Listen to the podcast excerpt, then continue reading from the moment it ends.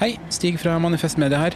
Eh, Jeg er på banen på vei til jobb jeg nå, men ville bare si kjapt at nå kan du få alle podkastene våre helt uten reklame. Gå inn på manifestmedia.no og bli abonnent for 99 kroner i måneden. Gir du 199 eller mer, så kan du også få tilsendt vårt unike supporterskjerf i posten. Du kan også vippse valgfritt beløp til 792646. Tusen takk for din støtte. Nyt sommerferien på Prime. I'm here to show you a wonderful place. Opplev spennende turer. Så kan dette bli veldig farlig. Finn sommerkjærligheten. Hei. Hei. Se på Fallout, Furia eller The Idea of You. Og gjør deg klar for en sommer full av eventyr. Bare på Prime. Krever abonnement på Prime Video. Å drive en bedrift uten regnskapsprogrammet TrippelTex er litt som å drive et bilverksted uten trykkluftverktøy. Det funker jo med hjulkryss og fastnøkler også, det er bare mye mer tungvint. Med TrippelTex kan du stole på at du har riktig verktøy til regnskapsjobben. Prøv gratis på TrippelTex.no.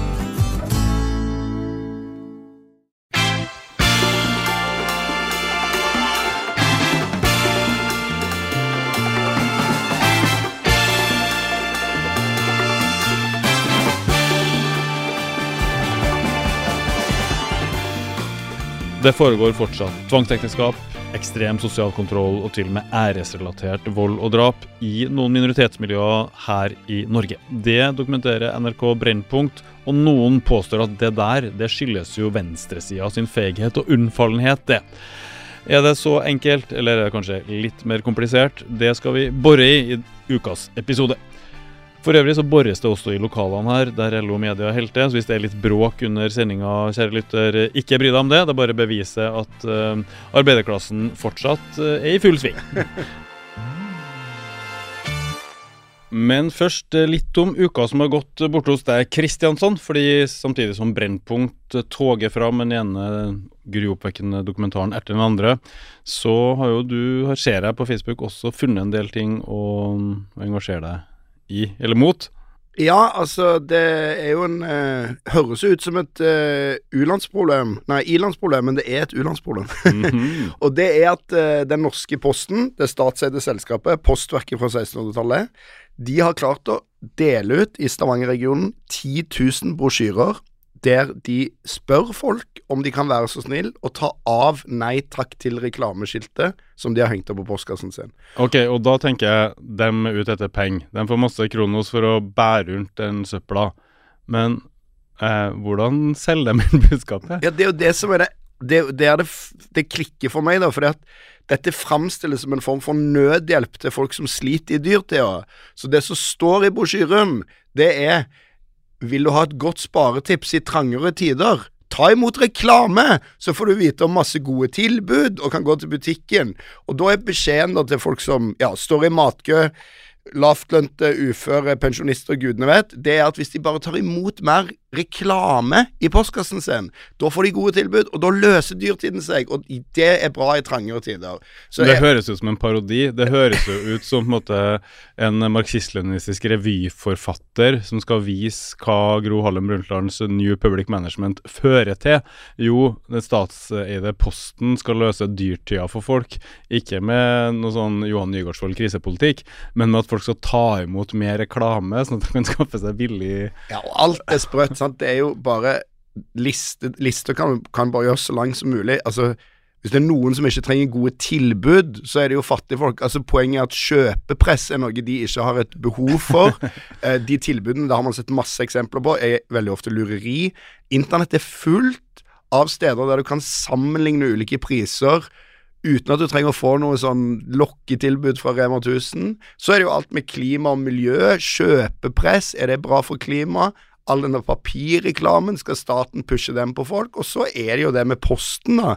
Er jo infrastruktur i Norge. Mm. Er tydeligvis redusert til et foredrag som, unnskyld uttrykket, må prostituere seg sjøl til private pengeinteresser for å ha råd til å drive, fordi at vi som politikere da, ikke klarer å drifte det over skatteseddelen, sånn som vi drifter veier eller ja, alle mulige sånne ting. da. Så det er rimelig som på en måte bitte, bitte liten sak, men det er òg et sånt tegn i tida på en sånn markedsliberal dystopi, da. Ja, det er noe dysfunksjonelt der, ja. Men eh, hva skal du gjøre, da? Hvordan skal du løse det? Hm? Hva er løsninga?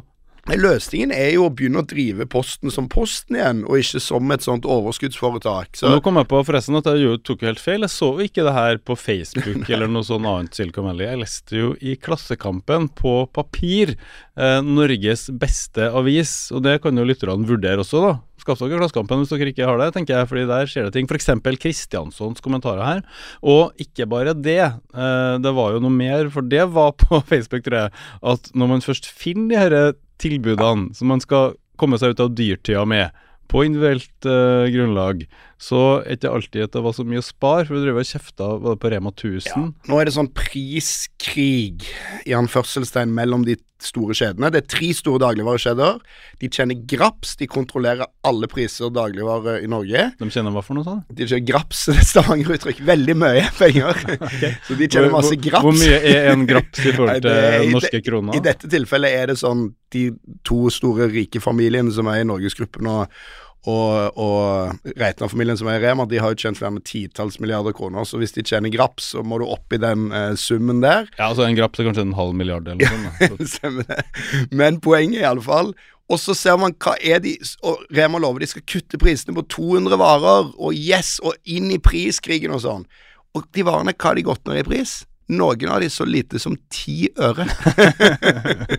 så, så her, og dette er type sånn du ville Men fått Olav, Olav Thon slår til på den. Ja, det var det. men dette er sånn tilbud du ville fått i posten hvis Posten hadde fått deg lurt deg til å ta av den lappen, og da ser du bare wow, 200 varer ned i pris, jeg må løpe til Rema, og så, så er det nedsatt, nedsatt, nedsatt, og de gamle prisene står jo ikke, så går du på en måte og kjøper, og da har du spart 10 øre og 30 øre og et eller annet, og kjøpt mye dyrere ting enn du egentlig hadde tenkt. Ja, men det, det så, Jeg tenker den sier å sette opp den annonsen, da.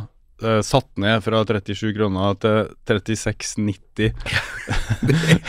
Tenk, tenker, hun da, tenker hun da. Tenker hun da uh, Håper ingen ser det her, eller sitter og knegger sånn noen kommer til å se det her. Nei, vi, vi skal videre, men Manifest Media har også noen tilbud, så følg med nå alle sammen. Fordi neste uke, på onsdag, så er det sesongpremiere på den vanskelige, men også veldig gode andre sesongen av Bokklubben Bastard. Forfatternes egen bokklubb, der Seshan Shakar og Maria Navarro Skaranger eh, tunge forfattere fra det østligste Oslo møter Johan Shanmugratnam fra en helt annen bakgrunn, nemlig Ås, i det vi nå kan kalle Akershus. Ja. Og du får høre hva det er de leser nå, og hvorfor, og en samtale om eh, litteratur, som er noe ganske annet enn det som foregår oppe på Parnasset. Vet du forresten hva Parnasset er, Mimir? Nei, det Det er er forfatterne sitter. Ja, noe, det er noe gresk, eller? Jeg aner ikke. Ja. Men i hvert fall hvis du har gitt ut noen eh, kjedelige bøker, så er det på Parnasset. Men de folkene her ikke det. Så det her kommer på Manifest Media neste uke, så det er bare å gjøre seg klar. Og i mellomtida kan du høre på sesong én, der de diskuterer alt fra Ocean Wong til Ringenes herre, tror jeg. Ja. Maria Navarro Skaranger er jo fantasy-fan, så det her anbefales veldig. Og ikke glem at alt dette her da er gratis for deg, men ikke for oss. Så hvis du vil at det skal finnes en medieplattform til venstre for midten i de digitale formatene folk under 45 faktisk foretrekker, så er vi helt avhengig av din hjelp også for å få det til. Og du kan bidra da på manifestmedia.no, så er det mulig å bli supporter. Og der står også vips nummeret hvis du ikke er klar for å gå inn i supporterklubben, men bare vil gi én gang for å liksom varme opp litt. Eh, tusen takk til alle som allerede har lova oss en drøy million i faste bidrag i år, men det er jo ikke nok, så vi må ha mye mer. Så nå er det bare å få ut fingeren. Vi skal i gang.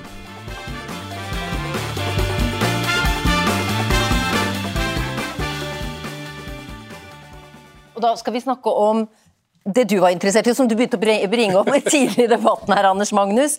Eh, nemlig det at du er skuffet over eh, venstresiden i norsk politikk og måten de har eh, tatt hele innvandrings- de- muslimdebatten på. Ja, eh, jeg tror det er en berøringsangst overfor islam. Man er redd for å bli kalt islamofob eller rasist, og så tør man ikke å kritisere islam. Og da er det også vanskelig å kritisere kulturelle utslag som eh, tvangsekteskap og eh, eh, også eh, æresvold. Her hørte vi Anders eh, Magnus, eh, engasjert eldre herre på Debatten hos NRK tirsdag kveld, og han har også skrevet i Nettavisen om det samme. Et frontalangrep på eh, SV og Arbeiderpartiet. Vi kan jo slenge med ditt parti Rødt her også, Mimir, for det er venstresida som skal få unngjelde. Og han gir de partiene skylda for å ha sett vekk når det foregår både streng sosial kontroll, tvangsekteskap og æresdrap i noen uh, minoritetsmiljøer. Uh, og han skriver også i Nettavisen at uh, holdninga til kvinnebevegelsen og venstresida har vært sånn Æh, shit, det er jo ikke så farlig med de kvinnfolkene der, for vi, vi i majoriteten har jo fulle rettigheter. Som er en ganske avsindig påstand, spør du meg, om Gro Harlem Brundtlands parti, Masud Gharahkhanis parti, Hadia Tajaks parti, men han får skrive det her, da, i det her høyrepopulistiske nettavisen eid av A-media, men jeg skal ikke begynne å rente om det. Jeg vil spørre deg, Mimir, hvordan reagerer du og, og, og Rødt egentlig på de sakene her? Altså hele det sakskomplekset, hvordan er magefølelsen din i møte med det? Altså altså, det er på en måte Når man snakker om denne berøringsangsten overfor problemer knytta til islam, så skal ikke jeg påstå at det ikke har forekommet på venstresida, eller at det ikke fortsatt kan forekomme. Men jeg lurer på om du må ha bodd under en stein siste 20 år hvis du ikke har fått med deg de nå etter hvert utallige oppgjørene fra venstresidepolitikere, kanskje særlig trekke fram Arbeiderpartiet, for de har vært aller hissigst på grøten mot eh, radikal islam, mot radikale moskeer, mot æreskultur, mot eh, tvangsekteskap, mot kjønnslemlesting. Og det som er så latterlig med Anders Magnus, det er det at han, han får det jo til å framstå som om halve det norske Stortinget egentlig ikke er mot æresdrap. Og det som Abid Raja sa i samme debatten, det er jo ingen som er for de praksisene, eller som ikke hver gang det kommer opp, og ofte uten at det kommer opp òg, tar det opp, tar et oppgjør. Det var en svær sak bare denne uka med Hadia Tajik, som har holdt på med dette veldig lenge. Svært oppslag i VG, hele VG.no-fronten. Nå skal vi ta æresvold, nå skal vi ta Men det er bare For Anders Magnus, det stemmer ikke med hans verdensbilde. Så det spiller ikke noen rolle. Det er litt som når eh, folk lurer på om, om du har fordømt Hamas. Når du har fordømt Hamas 900 000 ganger, mm. men de vil fortsatt spørre hvorfor fordømmer du ikke Hamas. Sånn er det her òg. Sånn at Og så har han jo ikke et kvidder av egne løsninger, seriøse forslag eller kunnskap om temaet. Jeg skal ikke påstå jeg er noen ekspert på det sjøl, det er kanskje ikke du heller.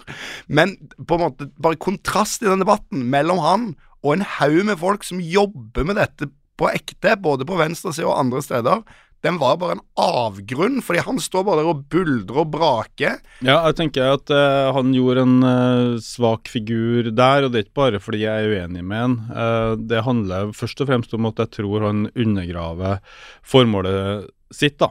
Fordi måten Abida Raja opptrer på, f.eks., som legger fram sin grusomme og sterke historie, er jo forbilledlig. Hun er jo skikkelig heltinne fordi hun står fram med sin tunge skjebne, som har vært Eh, også da prega av mot, motstand og frigjøring etter hvert. Og nå er jo han voldelige, angivelig voldelige eksmann pågrepet også, skal kanskje føres for retten. Og det her er ganske sterkt å se på. Og andre i det rommet også, som har jobba mot kjønnslemlestelse, tvangsekteskap i 20 år, og virkelig vet hvem de snakker om, de uttaler seg jo på en måte som prøver å sette mot i de kvinnfolkene, de unge jentene, til å stå opp og bryte ut fra den undertrykkende kulturen. Det å gjøre opprør mot reaksjonære imamer som forteller dem at de er mannens eiendom eiendom osv. De vokter seg for å svartmale hele islam og si hele den kulturen er bare er opphavet til alt det her. Fordi de vet at hvis de gjør det, så går de imamens ærend. Hvis du sier til hele gruppa at dere er sånn og sånn, dere er fremmede her, kulturen deres må avskaffes, ellers så blir det æresdrap på hvert hjørne, da blir det jo lett for imamen å si se, de hvite, de kristne, de andre norske, de hater oss. Hvis du mukker mot oss, mot vår lære, mot vår religion, så blir du en av dem som hater din egen familie. Og det er jo akkurat det Anders Magnus hjelper dem med. Han sier jo på en måte dette er islam. Han fikk jo til og med Nina Oving i NRK uh, til å si uh, at det her handler om hvordan vi har tatt muslimdebatten. Som om noe så uhyrlig og egentlig marginalt som å drepe dattera di, søstera di, som faktisk nesten ingen gjør, da. At det skulle hefte ved muslimer som sådan. Og det er da jeg tenker at han blir imamens nyttige idiot, da. Fordi han beviser jo da at her er det ingen nyanser, her er det bare fordømmelse, her er det bare svartmaling. Og så føler han seg jo tydeligvis også veldig heroisk i det han Ja, står der da som imamens nyttige idiot. Ja, og det jo, altså, Så kommer de konkrete eksemplene av venstresidas unnfallenhet.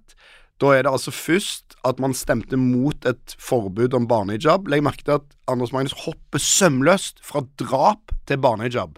Ja. Det er på en måte samme. Ja, hvis du Men- ser en unge med en hijab på Tøyen skole, så må du ta på deg skuddsikker Ja.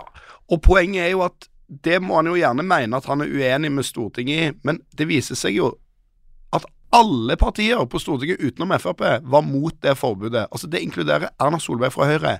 Men Anders Magnus er bare opptatt av venstresida. Altså Når han sier at venstresida er unnfallende og feig, og dermed implisitt litt medskyldig og i hvert fall snudd seg vekk, så snakker han om et forslag, da, barnehijabforbudet, som er nedstemt på Høyres landsmøte. Ja. Høyre vil ikke Men- forby den barnehijaben, men det er venstresida sin skyld. Venstresida har infiltrert Høyre, da. Ja, det- Muslimene fra, muslimene fra Rødt har infiltrert Høyre. For å ja, nei, men det, det, det, det der det henger ikke på greip. Det er rart at NRK, Dags- NRK-debatten lar den bare holde på å snakke om venstresida, som da består av Erna Solberg. Ja, ja, ja, og poenget er at han er så faktaresistent. Han, for det, altså, jeg, Vi må gjerne diskutere de berøringsangsttingene og sånn, men vi må komme noen eksempler som nytter. To andre eksempler fra den kronikken hans. Han hevder at i 8. mars-dag i Norge finnes det ingen paroler som står opp for kvinner internasjonalt. Altså, Han påstår jo selv at han har gått i alle 8. mars-tog siden 70-tallet, men han kan jo ikke ha lest en eneste parole der. Han snakker om den der eh, Ira, de store Iran-markeringene mot hijab-forbudet i Iran. Fullt av venstresefolk. Masud Gharahkhani, som en arbeiderpartipolitiker på Stortinget, han tok megahardt oppe mot Iran. Men alt dette uinteressant for Anders Magnus, for hans verdensbilde er låst. Og det rare er at Anders Magnus er òg litt unnvikende overfor islam. Han vil egentlig bare ta venstresida. Så venstresida er egentlig problemet, og islam er bare et kodeord for venstresidas idioti, da. Ja, jeg tror det er sånn, og det handler om hvordan politisk kommunikasjon fungerer, egentlig. Fordi det, det, det, hvordan velgere flest, folk flest som sitter foran TV-en, oppfatter de tingene her. Det kommer ikke an på den logiske eh, sammenhengen, eller hva Høyres landsmøte faktisk har vedtatt, men hvilke forbindelser i hjernen som der stien blir gått opp igjen og igjen. Så hvis du sier venstresida radikal islam, venstresida æresdrap, venstresida feighet, venstresida terrorisme, mange nok ganger, så forbindes de partiene med den tingen, uansett om den logiske operasjonen imellom er gyldig eller ikke. Og det er jo det NRK på en måte gjør her, da. Og om du vil svare på alt det her, Anders Magnus, bare å ta kontakt med Manifest Media. Du skal få tilsvar. Jeg har jo allerede skrevet et svar til den i, i, i nettavisene, så debatten går. Men jeg tenker vi kan legge han til side og gå inn i realitetene, for det er jo ingen tvil om at det er både uhyrlig, det er litt sjokkerende at det her foregår etter altså i altså andre og tredje generasjon. da. Vi har jo trodd at bare de får være her litt, så blir de sånn som oss. Det har jo vært eh, den naive holdninga, og det stemmer for mange, men langt fra for alle. Og det at eh, altså Én ting er drapene, det, det er jo det verste, men klart all den frykten som må være i kjølvannet av det. altså Alle de andre som ikke havner i den statistikken, men som lever i frykt for å gå på gata ved siden av en gutt, for å si sin ærlige mening, for å være seg sjøl, for i det hele tatt ha noen form for individualitet, da, og er underlagt eh, et sånt privat terrorregime. Det der må jo være et førsterangs eh, samfunnsproblem. Og du har jo vært inne på det at du, vi kanskje ikke er eksperter, noen av oss. Og, og så eh, Anders Magnus tror jeg ikke vet så mye om det. Han er opptatt av å angripe venstresida. Uh, men vi må vel innrømme at vi kanskje ikke eh, det, det, er jo, det er jo kunnskapsmangel, da. Og Ja. det å, å, å, å erstatte negative fordommer om alle norske muslimer det kan jo ikke bare løse det problemet ved å erstatte det med positive fordommer om alle norske muslimer. Man må nesten erstatte det med noe kunnskap. Ja, og så må man erstatte komme, Dette syns jeg nok en gang får skryte nok en gang av Abid Raja, som har stått i de debattene og begynt som konservativ, ganske konservativ muslim, og så på en måte brutt liksom ut av det og skrevet den boken eh, Min skam, eller Min skyld, jeg husker ikke hvem det er som skrev hva. Men uansett så er Poenget hans var hvis alle nå er enige, og det tror jeg vi kan si i Norge, de aller fleste på Stortinget, i hvert fall alle der, æresdrap er feil, sosial kontroll er feil, tvangsekteskap er feil, skjønnhetsløshet er feil. Det tror jeg at de fleste har vært enige om ganske lenge. Da er spørsmålet hvorfor har vi ikke klart å løse det?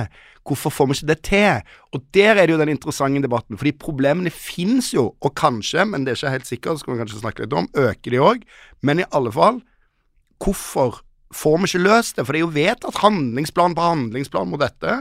Og likevel så skjer ingenting. Og det er jo interessant, i motsetning til den uh, blame-gamen der, da. Ja, så da tror jeg vi skal få inn noen som kan om det. Hun har bakgrunn fra Iran, kom til Norge seks år gammel med iranske foreldre som ble skilt. Faren ble mer og mer kulturelt konservativ her i landet, mens mora etter hvert gifta seg med en nordmann. Det var ikke bare populært i det egne miljøet, og ut av de erfaringene vokser etter hvert Sara Gullin, som nå har vært bydelspolitiker fra Arbeiderpartiet i Oslo en lang stund, ferdig med det nå. Hun er daglig leder for nettverket Likestilling, integrering, mangfold, eller LIM som det blir, da.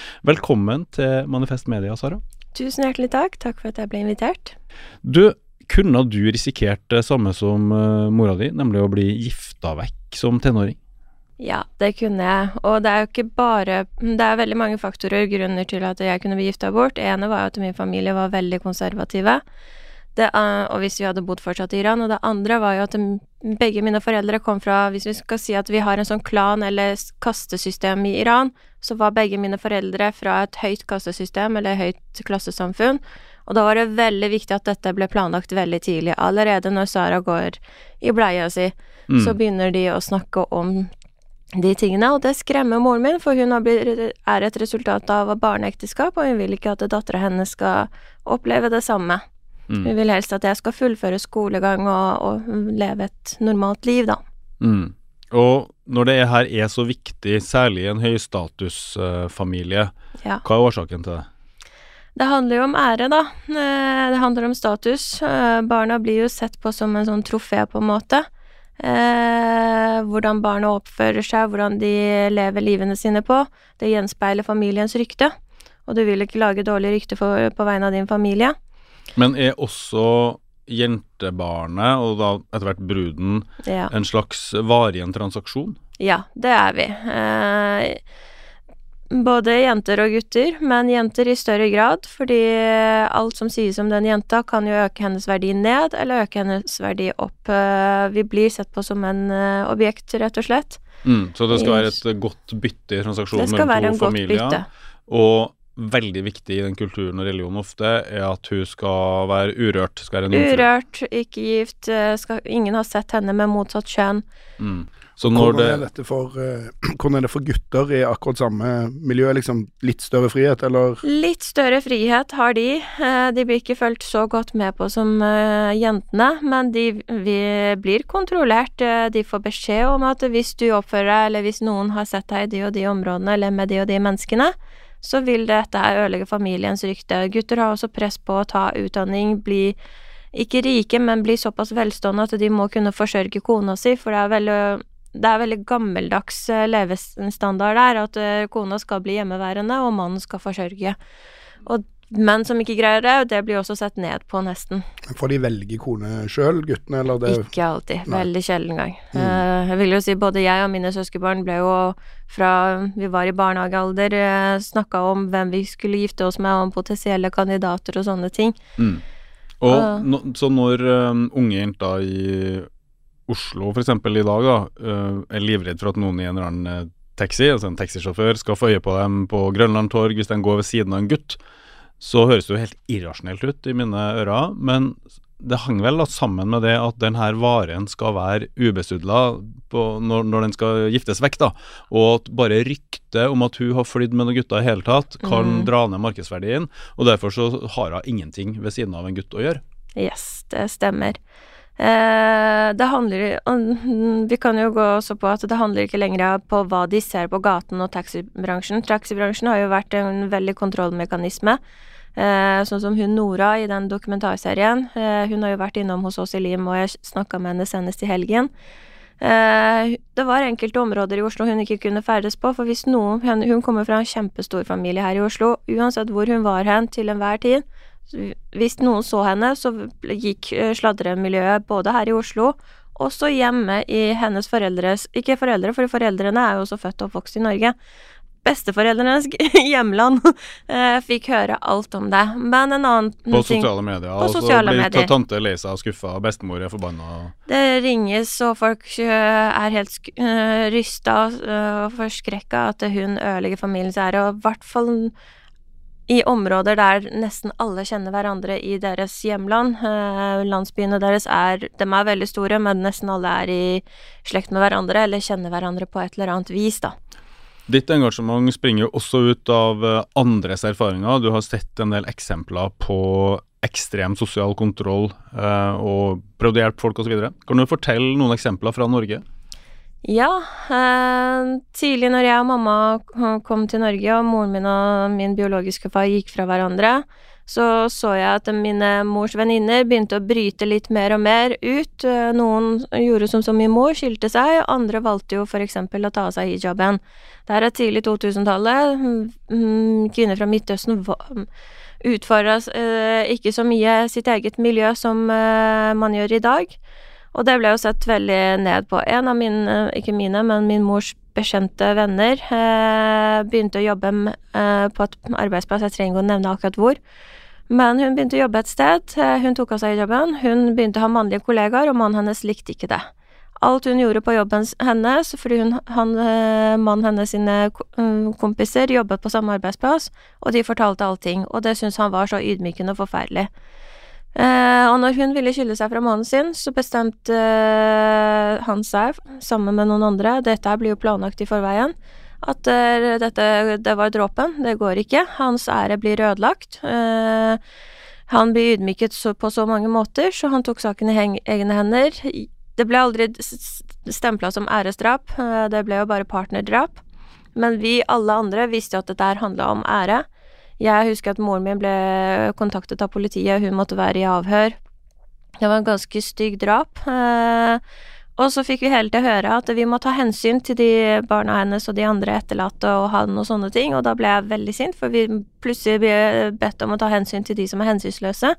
Og det skjedde jo også et annet lignende hendelse i Fredrikstad noen år senere, med en annen bekjent av mamma, fra samme miljø, landebakgrunnområdet. Ikke Iran, men de var kurdere fra et annet sted. Og det satte sine spor. Jeg så moren min hjelpe andre kvinner. Eh, når vi flyttet hit til Oslo, så ringte jeg en av hennes venninner. Hun var skamslått, eh, fullt av blåmerker og sånne ting. Jeg, hun hadde en måned gammel baby som jeg mm, prøvde å hjelpe og hente og sånt. noe. når vi kom til legevakta, moren hadde uh, hull i øret hennes, hadde vi revet og sånt, noe, var fullt av blod.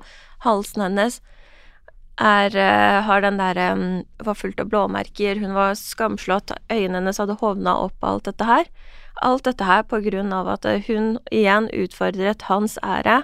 Hun hadde Og det som var morsomt, var ikke bare morsomt, men trist, egentlig, er at der, eh, mange ganger så får jeg høre i det miljøet vårt da, at der, ja, men hadde hun bare liksom gjort én av de tingene, men hun valgte å ta av seg hijaben, hun valgte å eh, skille seg fra han, hun begynte å kle seg vestlig, hun begynte å utfordre mange av hans eh, hva kan man si, æresbestemmelser, da. Hun utfordret eh, vår kultur så mye, og hun ydmyket ham på så mange måter. Hadde hun bare tatt av seg hijaben, så hadde det kanskje gått greit.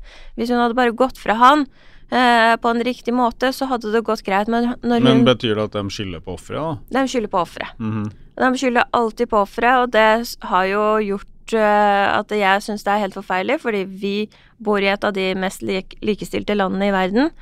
Men eh, plutselig så får du inn, eh, inne i ditt eget miljø høre at der, ja, vi er likestilte, men i vår kultur, eller i vår tradisjon, så, så skal kvinner ha en annen rolle. Jenter skal ha en annen rolle.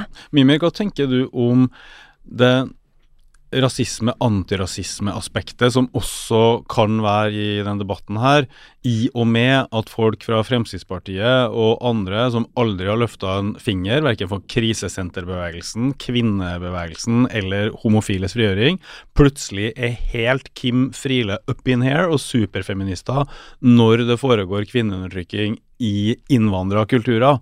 Hvordan føles det for dere i Rødt som er knytta til den radikale kvinnebevegelsen? Det føles jo urettferdig når eh, ja, så Sylvi Listhaug som eksempel er jo en person som har motsatt seg f.eks.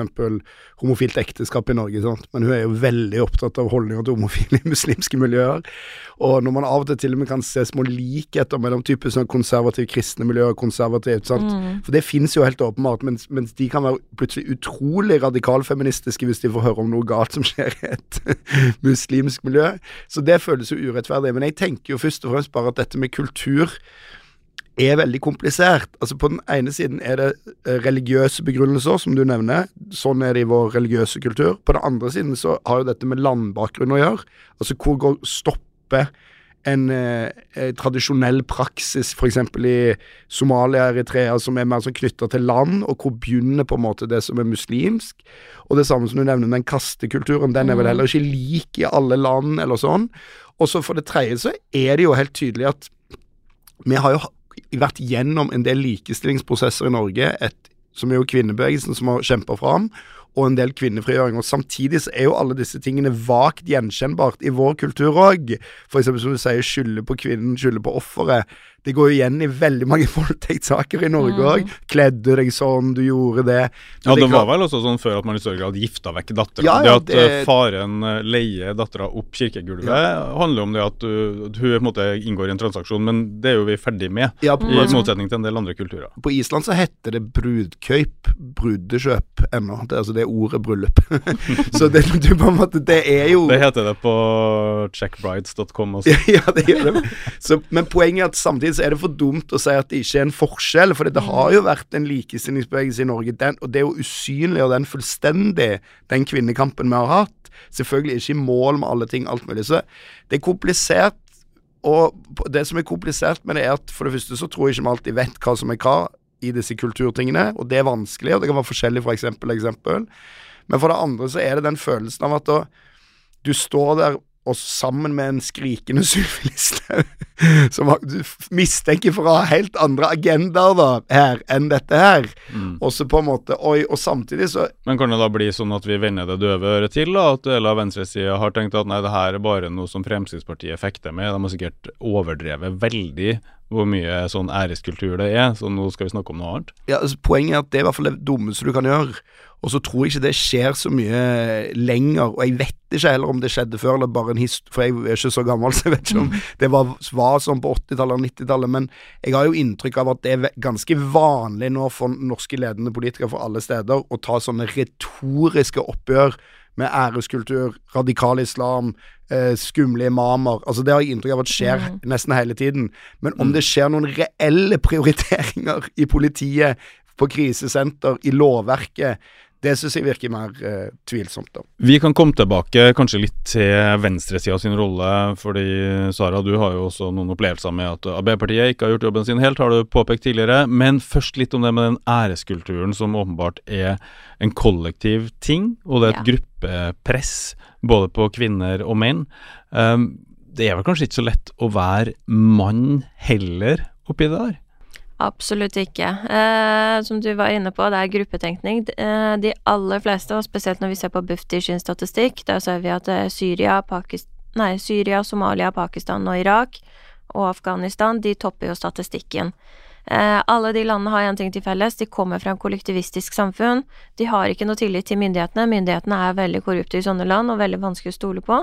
Så de lager en sånn gruppetenkningssamfunn der eh, g- sam- eh, storsamfunnet, storfamilien, avgjør disse tingene. Og det er jo sånn interessant detalj, tenker jeg, at uh, du Mm. kaller det kollektivistisk samfunn. Ja. Og da Og- snakker vi om svak stat. Yes. Lite rettsstat, Lite- lite velferdsstat. Det vil si, du må ordne opp sjøl. Yes. Altså du blir avhengig av klanen, storfamilien. Mm.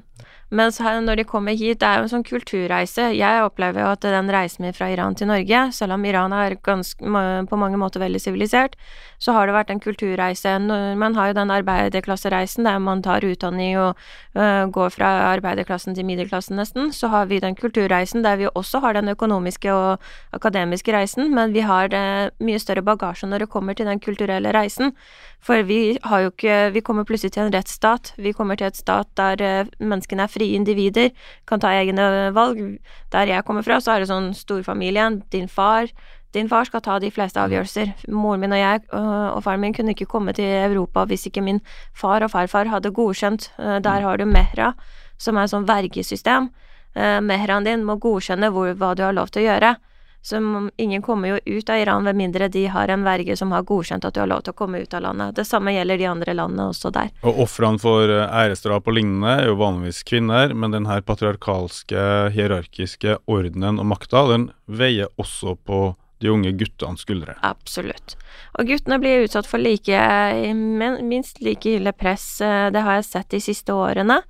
Eh, Men det presset de også blir satt i, de sitter i en sånn kryssbrett, for de har et behov for å la søsknene sine få lov til å leve et fritt liv. De har ikke lyst til å bære på det store ansvaret, samtidig som de opplever at de, de får ikke en De får ikke sitte rundt det bordet sammen med faren sin, onklene sine og storebrødrene sine før de setter noen av de damene i respekt for seg selv. Mm. Eh, det har Så de må vise seg å være en mann, dvs. Si en Ja. kvinneundertrykker, før de får respekt og ære som mann fra mannskollektivet. Ja, men det er ikke alltid sånn at de ser på det som kvinneundertrykker heller. Det er jo greit å bevisstgjøre det. Ja, det var ofte, mine ord. ja, ja, ja, men altså, jeg ser jo på det som kvinneundertrykker, og jeg har konfrontert dem med det. Men de ser jo ikke på det. De ser jo på dette her som at de tar ansvar, og de prøver å guide kvinnen, fordi de har blitt en sånn Beskytter, Beskytter, egentlig. Kvinnebeskytting, ja. ser de på. Og jeg vil ikke si at det er noe bedre tittel i det hele tatt. Men de ser ikke på det, fordi de har blitt opplært til det. Vi skal faktisk snakke med en eh, av de minnene, vi, som eh, tok en prat med eh, like før opptak her. Eh, Shakil Rehman, storebroren til Shabana Rehman. Eh, de var sju søsken. Bakgrunnen er fra Pakistan. Faren kom til Norge i 1974. Og Shabana ble jo etter hvert sendt som en veldig modig stemme, en standup-komiker. Hun brøt med alle normer for unge jenter i det pakistanske miljøet. Snakka de patriarkalske kjønnsrollene midt imot. Løfta mulla Krekar og generelt holdt et jævla leven. Og storebror Shakil støtta, men han har fortalt at opprinnelig som tenåring var han veldig oppsatt på å utøve den sosiale kontrollen over søstrene sine, sånn som tradisjonen krevde av han. Og jeg spurte han om hva han mente med akkurat det. Nei, det bare fulgte med som en del av kulturen. Når det gjelder jenter, så skulle de ikke ha eh, forhold. Møte gutter, være alene med gutter, eller eh, i, i, først og fremst altså ikke ha noe seksuell kjæresteforhold. Eller ikke ha kjæresteforhold i det hele tatt. Og da må man passe på dem, da. Ja, men, men, men så var ikke vi så veldig kontrollerende da, i, i den form at uh, vi gikk ikke, jeg eller far gikk ikke etter dem ute hvor de var og uh, sånn, men hvis jeg så søstrene plutselig i byen med en gutt, så merket jeg at jeg, jeg ble sint, og det var ubehagelig, men jeg gjorde ikke noe med det. Men uh, de, de så meg, og de så at jeg ikke likte det, så gikk jeg videre og, pratet heller med jentene hjemme at eh, dette var ikke akseptabelt, det var ikke riktig. Og vi var heldigvis ikke så religiøse, så vi fikk ikke så mye religiøs indoktrinering. Da tror jeg kanskje at jeg hadde vært enda mer kontrollerende. At da kan det hende at jeg hadde gått bort også. Mm. Og så vet jeg at du endra holdning, og det kan man jo høre tydelig nå, og mange kan ha lest og sett også før, fra å være en tenåring som helt eh, nærmest intuitivt følte at selvsagt skulle du bidra til å kontrollere søstre som var ute å kjøre og, og skitna seg til, så skifta du holdning. Og hva var det som skjedde der? Eh, Jeg, jeg var jo veldig opptatt av det antirasistiske miljøet. Det, man, man kunne ikke unngå å høre om eh, eh, antirasistisk miljø, og jeg var jo selv eh, nysgjerrig på det og fulgte med på da Arne Myrdal og dem eh, holdt sine samlinger på eh, slutten av 80- eller 90-tallet. Mm. Så ka- kampen mot rasistene var viktig for, i ditt liv, da? Ja, ikke sant? Altså, da begynte jeg å legge merke til det samfunnet jeg vokste opp i. Her var det frihet, jeg kunne være meg selv. Og når jeg selv fikk meg en norsk kjæreste, da begynte jeg jo selv å eh, tenke mye. At eh, hvordan er det jeg De frihetene jeg gir meg selv, det gir jeg ikke til mine søstre. Og så begynte jeg å tenke hvilken holdning er det jeg selv har? Hvilke holdninger har jeg til storsamfunnet? Hvilke holdninger har jeg til norske jenter? Hvilke holdninger har jeg til mine egne søstre?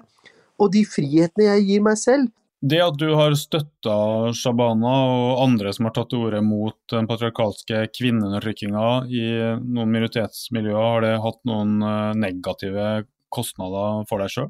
Nei, ikke det, fordi jeg har hele tiden hatt antirasistisk tilnærming. Så jeg har egentlig ikke møtt så mye hets som man kunne ha møtt hvis man utelukkende var ensidig, at jeg var kun opptatt av religionskritikk. Jeg var like opptatt av antirasistisk arbeid og, og kritisere ytre høyre.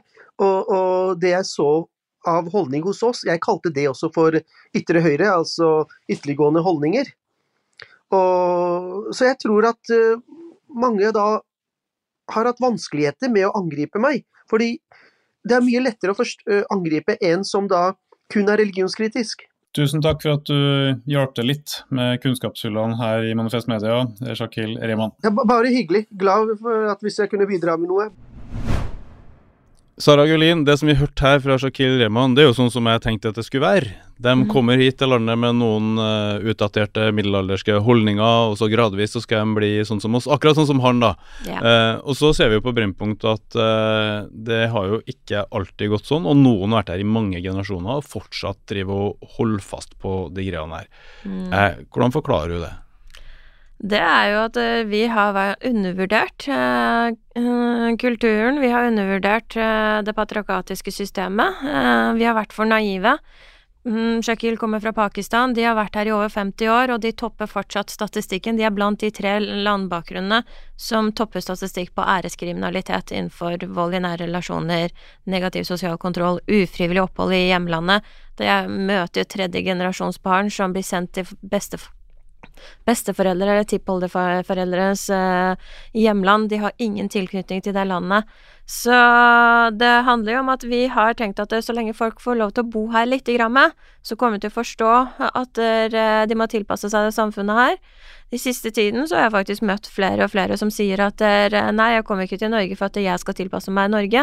Norge må tilpasse seg min tradisjon, min kultur, min religion. Ja, vi har religionsfrihet, og jeg har jo klart å ivareta min Jeg står ikke for noe asylimisering, men jeg mener at du må klare å tilpasse deg det samfunnet du lever i. Du må gi de samme frihetene til dine barn som hun, mm. hennes venninner uh, eller klassekamerater har. Du har kritisert ditt eget parti, Arbeiderpartiet, for å være for tafatt i møte med æreskultur uh, også. Kan du bare helt kort si på hvilken måte Arbeiderpartiet kommer til kort?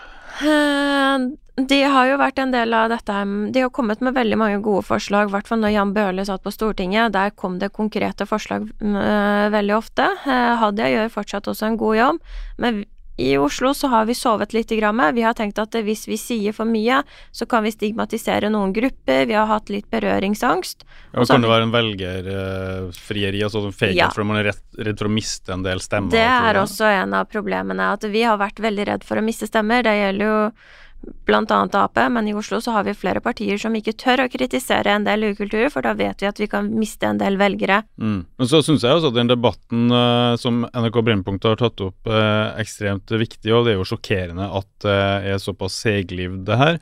Men det er også inn i en sjanger av en sensasjonalistisk baksløreaktig journalistikk som mm. kjører det her som nyhet igjen og igjen og igjen. Det var nyhet på 90-tallet, og Arbeiderpartiet og andre har hatt utallige utspill for å vise at man vil bekjempe det her, men den plata kan tydeligvis kjøres igjen, også med tall som egentlig er litt uklar for meg, for det er jo et kompetansesenter som sier vi har mange flere henvendelser om æresrelaterte ting enn før, men det er et ganske nytt senter som selvsagt får flere henvendelser etter hvert som de blir kjent rundt i landet, og de sier jo sjøl veldig tydelig vi vet ikke at det her øker i samfunnet. Mm. For det, De er ekstremt tydelige på at vi vet ikke det, og ingen må egentlig påstå det, men NRK oppfører seg jo som om det. Så den her sensasjonalismen, den, den syns jeg er liksom problematisk. fordi det vi trenger her, er jo et litt sånn kjølig blikk, og, mm. og, og ikke et sånn tabloid eh, annerledes blikk, da, og bli ikke mer kjent med det her. At det f.eks. som du har påpekt, Sara, at det ikke bare er Oslo. Og det er ja, det... andre deler av Østlandet særlig også, og liksom vi må komme litt nærmere, da. Og det er jeg litt usikker på om den, om den der um, blame game-tingen hjelper oss med, da. Ja. Eh, når det kommer Det er ikke et Oslo-problem. Nå har jo blitt eh, Før var det storbyproblem, og nå som vi har vært flinke til å Og det er jo en kultur vi importerer. Det finnes i noen norske kulturer, det finnes i noen russiske kulturer, men blant de landene som topper statistikken, så kommer det fra land i Midtøsten og Afrika. Men uh, det som jeg syns er interessant, er at vi har siden 1997, tror jeg da den første handlingsplanen mot tvangsekteskap kom, og da tenkte vi etter fem år så er dette problemet helt utrydda. 20 år senere så får vi flere henvendelser, og Bufdir sin kompetanseteam de har én rapport som viser en økning. Om to måneder så kommer IMDi med sin halvårsrapportering fra i fjor. Den vil de siste årene så har den også økt. Mm. Det er eh, mangfoldsrådgivere pluss eh, eh, integreringsrådgivere i ambassader som mottar enormt mange henvendelser på samme saksfelt som Bufdir jobber med. Mm. Og når begge to viser tegn til at det, det vokser, og jeg tror kanskje flere tør å si ifra, Mm. flere våger å si ifra, Kan det også være en mer reaksjonær forkynnelse i moskeene? Altså Ja, at, eh, det Shakil kan- Rehman mener at han er jo veldig imot eh, reaksjonære imamer, og mener at dem på en måte utbrer et kvinnesyn som trekker i den retningen. Absolutt, og nå nest til denne uka her så kommer jo en kjent eh, bestekompis av Andrew Tate, Mohammed Hijab. Han kommer hit til Oslo for å møte Fahad Qureshi og Islamnet. Eh, 3. februar så er han her på en ny turnering. Bare å kjøpe billetter. Og det er sånn, Hadde Andrew Tate kommet hit, så er jeg sikker på at venstresida hadde gått Hammers Tale og kjørt på med alle aksjoner for å vise at vi vil ikke ha det mannemennesket her sånn, med det kvinnesynet han har. Men når Mohammed Hijab kommer hit, det har gått helt under radaren. Mm. Ja, det er jeg også enig i. Jeg vet ikke hvem det er engang. Nei, det er under min radar. så. Så nå blir det googling. Ja, så nå blir det googling. Men jeg syns eh, det som jeg fortsatt syns Som jeg ble litt Jeg kan ikke så mye om den låten, skal bare si det. Men det som jeg syns er Som er en unnlatelsessynd fra min side, altså. Men, eh, men det som jeg syns er interessant, er jo som du er inne på, hvor gamle disse handlingsplanene egentlig er. Hvor mange ganger norske politikere har sagt 'nå tar vi dette, nå tar vi tak i det', og så virker det som det skjer ingenting. Men kan, kan staten endre folks verdisyn? Det er kanskje det som er problemet, da? jo, men staten skal nok klare å beskytte borgerne. sant? Altså, Så er det jo riktig i Norge at det er jo ikke sånn at vi til tross for at har jobba med å bekjempe voldtekt i majoritetsbefolkningen, det har vi jo òg jobba med i mange tiår, ja. det er jo ikke borte det heller. Men det er jo et inntrykk av at det foregår noe framskritt et eller annet Mm. sted, kanskje. Og da er jo spørsmålet på en måte Hvorfor får man ikke det? Fins det? Og, men ja, kanskje som du sier, da, man skal ikke, er det, um, det er utrolig deprimerende da, hvis det skal være umulig å fikse, liksom. Men Nå hadde Sylvi Listhaug et forslag, da, at uh, alle som kommer til landet må skrive under en samfunnskontrakt der de sier at de, eh, de, de lover staten å, og ikke være slem. Hva tror du om det? Nei, Det syns jeg virker som et utrolig naivt forslag. Altså, Da har jeg mye mer sans for de forslagene som Altså Hennes poeng var at hvis du skrev under på en sånn fysisk samfunnskontrakt at i Norge følger jeg norske verdier, da vil på en måte det gå bra. Og så er riset bak spillet at du kan bli kastet ut av landet. da. Ja. Men altså, som du beskriver, de mekanismene med ære, Mm. skam de er jo, Det hjelper jo ikke hvis De mest reaksjonære mennene som kommer her, de kan godt skrive nå på sånn kontrakt, men hvis de blir hvis de, hvis de klikker for de, så er det ganske usikkert hva det papiret skal hjelpe, så vidt jeg kan forstå, da. Så det syns jeg virker ganske naivt, da. Men det virker jo Mm. mye mer Jeg syns det virker som har kommet opp i debatten både når det gjelder vold mot kvinner i majoritetsbefolkningen og i minoritetsbefolkningen, at politiet virker til å ikke prioritere i så stor grad veldig mye henleggelser. Det har dritlang tid med det der omvendt voldsalarm. Det virker som det er masse sånne ting, Mm. og det skjønner jeg ikke jeg helt hva kommer fra, for jeg føler jo at dette er noe vi har sagt dette må dere prioritere på topp, da.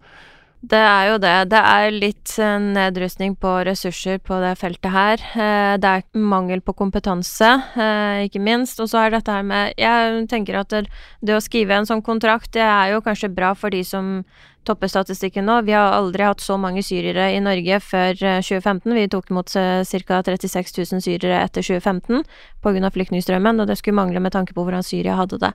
Men nå ser vi jo resultatet av at vi kanskje ikke klarte å ha nok ressurser til å hjelpe de, integrere de godt nok i samfunnet, for nå topper de den verste statistikken på kompetanseteamet sin rapport. Det viser eh, de er de, vers, de beste på det verste når det Mm. kommer til æreskriminalitet. Mm. Eh, og de har bare bodd her i åtte år.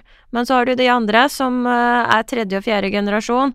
Det hjelper jo ikke å ha en kontrakt med besteforeldrene deres når det er eh, generasjoner senere som bryter disse reglene og blir mer og mer konservative og mer og mer eh, reaksjonære mot eh, å ha det patriarkatiske samfunnet som de drar inn i deres nærmiljø, da.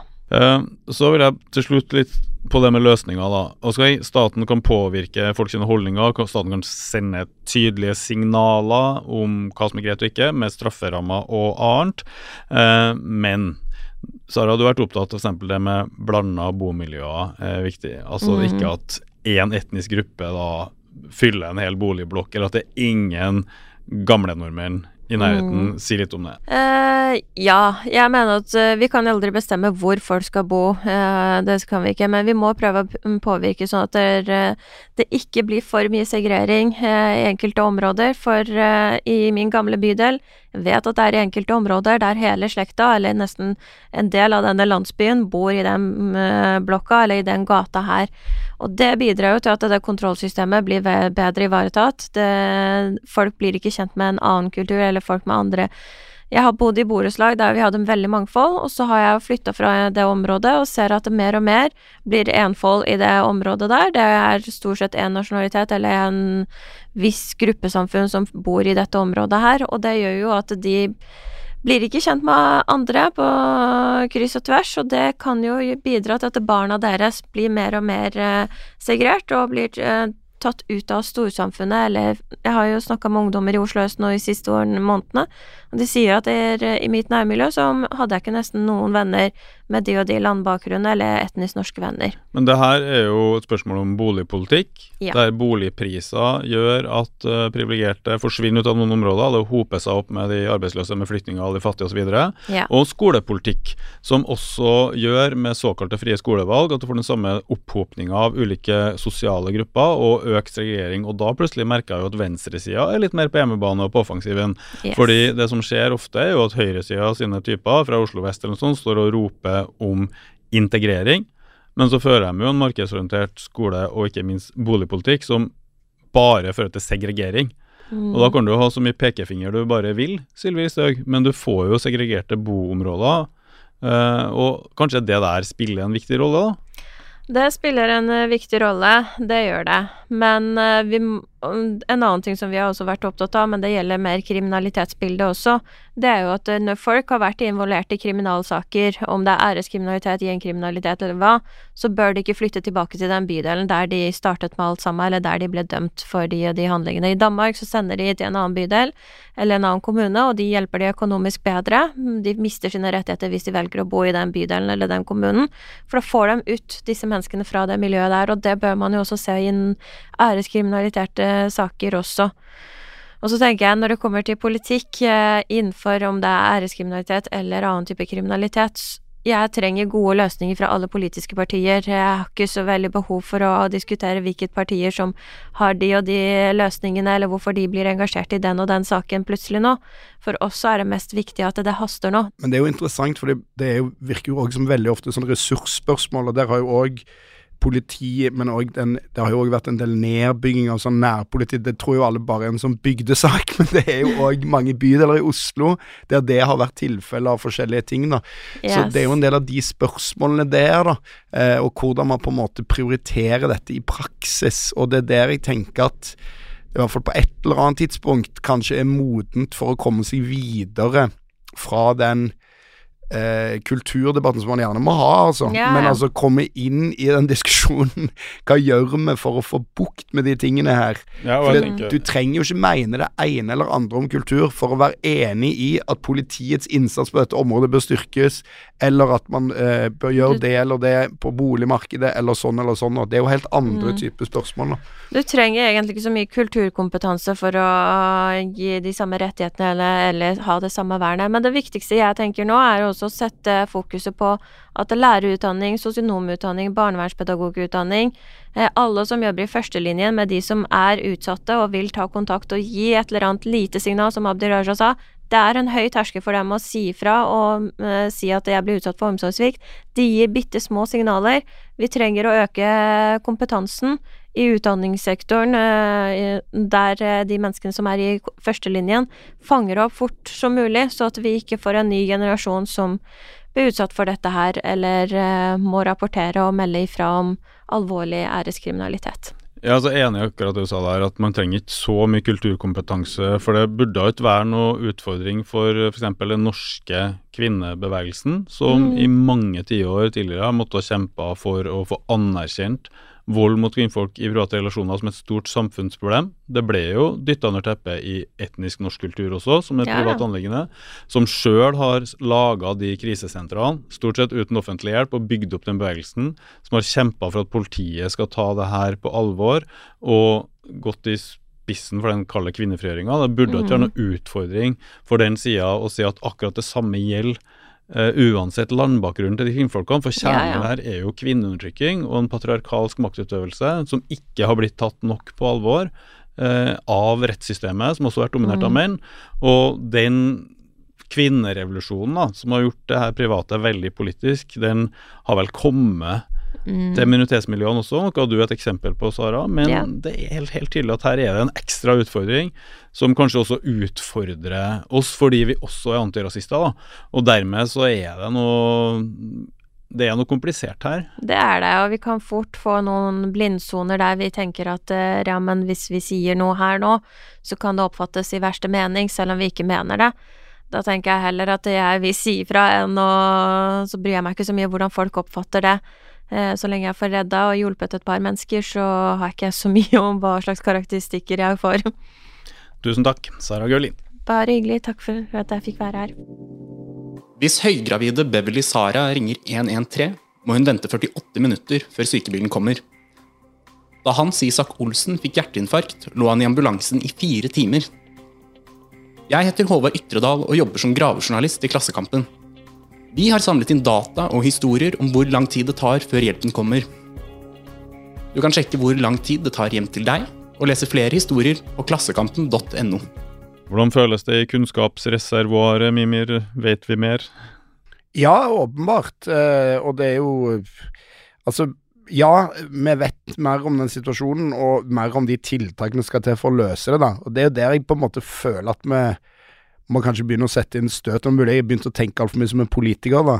Men eh, at kanskje den kulturdebatten, som sikkert er veldig interessant, eh, samtidig nå på et eller annet tidspunkt blir avslørt, av, avløst av en slags eh, tiltaksdebatt, da. Mm. Går det an å fikse dette problemet? Hva kan vi gjøre med det? Boligpolitikk. Og dette sånn, det ville blitt kalt SV-politikk, men ikke når det kommer fra Sara Gaulin. Utdanning av sosionomer og barnevernsfolk. Og, og politiet, ikke minst. Hva er deres problemer her? Så det, det er mer de tiltakene der, da, Mm. enn å stå og slå hverandre i hodet med 'nei, dette er det', 'nei, dette er det', 'nei, dette er det', 'nei, dette er det'. Altså er det med kunnskap. Jeg tror jo en grunn til at det her er et vanskelig felt, at vi har kunnet så lite om det, og en grunn til det igjen er at vi snakker om en veldig avmektig gruppe. Det er ikke noe sterk lobby, det er ikke noe pressgruppe, det er ikke de store bedriftene. Det er undertrykte jenter, særlig unge mennesker i minoritetsmiljøer, som allerede kan være marginal i den store offentligheten. Så da blir politikere og vi andre stående her uten så mye kunnskap. Så det der, eh, det er jo bra at Brennpunkt løfter det.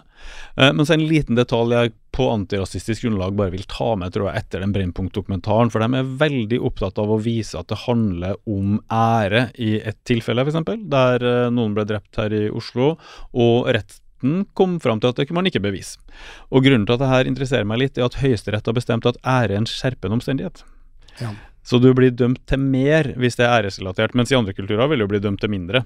Og det er jo så bra at man blir dømt til mer, men da blir det jo sånn, da, at vi skal passe oss veldig på hvordan vi bruker det begrepet i sånne strafferettssaker, fordi hvis vi begynner å jakte på æresrelaterte motiver i sjalusidrap, i partnerdrap, i ting som også foregår i etnisk norsk kultur, da, så kan det jo være sånn at etter hvert så blir alle voldshandlinger og drap i noen miljøer klassifisert som æresrelatert fordi de foregår i de miljøene.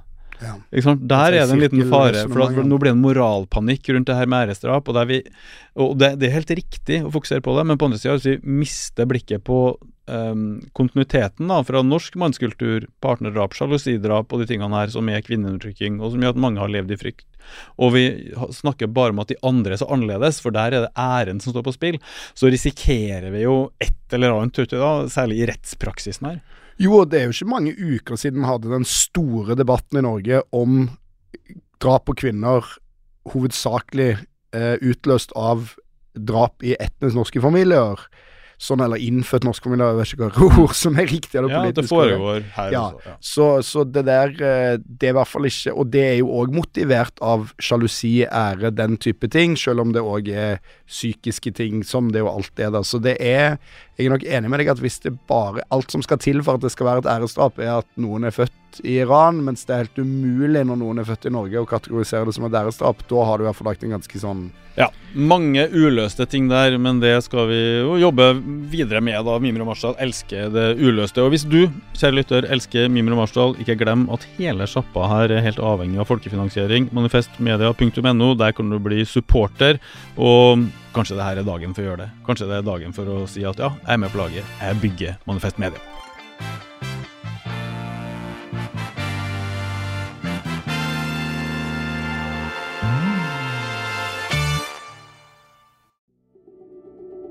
Du har hørt en podkast fra Manifest Media. Vi er folkefinansiert og avhengig av din støtte. Gå inn på manifestmedia.no og bli supporter, eller vips valgfritt beløp til 79 26 46. Ansvarlig redaktør er Magnus Marshall.